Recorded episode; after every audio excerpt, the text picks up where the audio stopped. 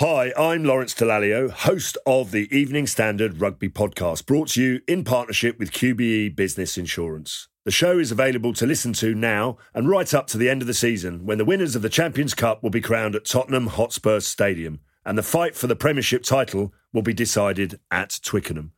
QBE is one of the world's leading insurers and they will help your business build resilience through risk management and insurance solutions. Subscribe and download now wherever you get your podcasts. Thanks for listening.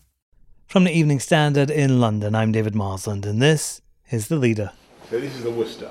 Yes, correct. You know, you know your borders then. Well, indeed, just says so up here. With his COVID winter plan still under wraps, Boris Johnson toured the British Gas Training Academy in Leicester as if daring the headline writers to do their worst. Here he is, as scientists warn of another COVID peak, getting a lesson on how to deal with pressure. You're checking the pressure of the gas.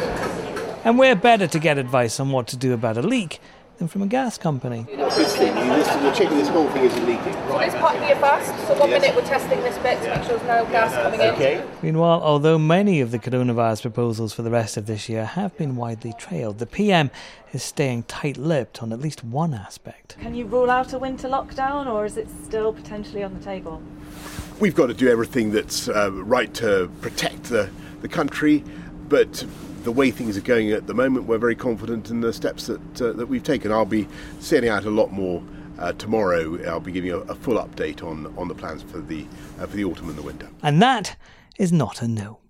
Well, our deputy political editor, David Bond, is in our Westminster office and he joins me now. David, there's been a lot of speculation about a pandemic firebreak and everyone sent back to their homes in face masks. Is there anything more to those rumours? Well, it's very interesting because Boris Johnson uh, was saying that they've got to do everything that's right to protect the country. So he's not ruled it out at this stage, despite there being uh, lots of opposition uh, to it from his uh, backbenchers, the idea of having uh, yet another lockdown, uh, and uh, despite the the, own, uh, the comments from his own cabinet. So I think you know it's unlikely. Um, but I think at the moment Johnson uh, wants to keep it in his back pocket. Have they completely ruled out vaccine passports now, though? Um, well, again, there, there's some confusion and uncertainty. I mean, we had Nadhim Zahawi last week telling MPs that uh, the plan was to still introduce them into nightclubs uh, by the end of the month. That then by Sunday, you had Sajid Javid, the health secretary, saying that actually it had been ruled out completely for now. So I think there is confusion. Number 10 again have sort of said that they want to retain the ability to use them at some point if uh, needed. So I think there is a great deal of uncertainty. I think the only thing you can say for sure now is that they won't be coming in uh, by the end of the month. And we also have some uncertainty about face mask use as well, don't we? Yeah, and again, I think you know so much of this. It will be really interesting to see what's in the detail when we get um, Boris Johnson's winter plan. Uh, tomorrow, but Therese Coffey, the Work and Pension Secretary, uh, was saying on Monday morning that um, uh, a lot of these are sensible measures. I think were exact words. They want to look at retaining because I think the, the truth is, as the cases rise and um, you know it runs into winter flu, they're absolutely desperate not to have the health service overwhelmed again. So I think that they will just want to try and retain as many powers as possible while at the same time signalling that they won't go back to those uh, draconian lockdown measures which really um, caused the economy to grind to a halt.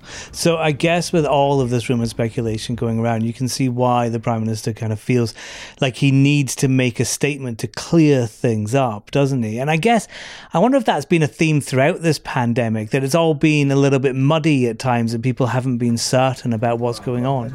Yeah, that's right. You know, um, critics of the government would say, well, they haven't helped themselves here because they've performed so many U turns. I mean, again, you saw it going back to the point about vaccine certification over the weekend. You know, you had one minister saying one thing on, I think it was Wednesday. I think you had another minister, Oliver Dowden, on Friday saying that the plan was to still introduce them. Then by Sunday, you had Sajid Javid saying completely the opposite, and now number 10 saying, well, you know, they might still come in. So I think they don't help themselves with some of the messaging. It is obviously complicated, it's a fast moving situation.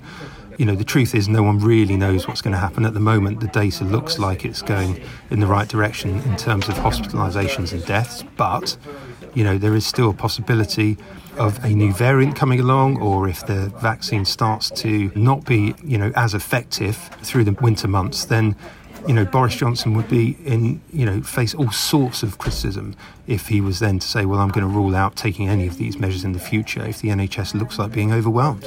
One thing we do know, in fact, pretty much the only thing we know about the impact of coronavirus right now is its effect on the economy. We can see it laid bare. We know there have been job losses. And the Prime Minister's been talking about trying to kind of re up the economy today, hasn't he? He has. And I mean, if you look at the GDP figures for last week, again, sort of signalling the, some concern about the true effects uh, coming through on the economy after the sort of boost with reopening coming in the summer that perhaps the economic recovery you know is going to level off a bit. It's not going to be as strong as expected. So clearly the chance chancellor Rishi Sunak extremely worried about this. You know I think one of the things that Johnson really wants to do is try and get people's focus post pandemic on um, the economic recovery, on job creation. So he was obviously very keen to be talking up uh, sort of apprenticeships and uh, jobs for graduates during his visit to Leicester on Monday to try and create this this sense that you know there is there are a lot of jobs out there. Again, Therese Coffey was talking about the number of vacancies and this sense that you know that their plan to save jobs has worked. You know, they're very keen to emphasise the way that the furlough scheme has helped a lot of people out, but that, you know, the furlough scheme is winding down. And so you might start to see that coming through um, in terms of unemployment numbers in the coming weeks. But, you know, whether the economic recovery can uh, sort of hold course um, is a very big question for Johnson. Yeah, and if he wants to shift the, the conversation away from the pandemic itself and back towards leveling up the country, uh, as he says, then avoiding that overwhelming of the NHS over these coming months is going to be essential to that, isn't it, David? Yeah, I mean, absolutely. Hence, we go back to that point about the lockdown that, you know, they really can't afford to have another lockdown, you know, in the coming months. They'll be desperate to avoid that at all costs. And um, I mean, one of the interesting things to look for in the winter plan when it comes um, on Tuesday will be to just see which uh, pieces of legislation are going to be taken out of the government's toolbox on this, because that will tell us uh, which things they, they, they, think they no longer need. So things like, uh, you know, laws to close schools, to detain infectious people, uh, restrict uh, large gatherings and other events. You know, that will really give us a sense of, of the direction of travel. Of course, they can always just bring back in uh, legislation at a later date, as they did during the real peak of the pandemic. But I think you know, all I think they want to message to people that this thing is over. That Boris Johnson is keen that people learn to live with it, even though, of course, you know, deaths are still at a significant level. You can read more from David in the Evening Standard newspaper and online at standard.co.uk, where you'll also be able to follow breaking news on this story and everything else on our live blog. That's the Leader Podcast. We're back tomorrow at 4 pm. Hi, I'm Lawrence Dallaglio, host of the Evening Standard Rugby Podcast, brought to you in partnership with QBE Business Insurance. The show is available to listen to now and right up to the end of the season when the winners of the Champions Cup will be crowned at Tottenham Hotspur Stadium and the fight for the Premiership title will be decided at Twickenham. QBE is one of the world's leading insurers and they will help your business build resilience through risk management and insurance solutions. Subscribe and download now wherever you get your podcasts. Thanks for listening.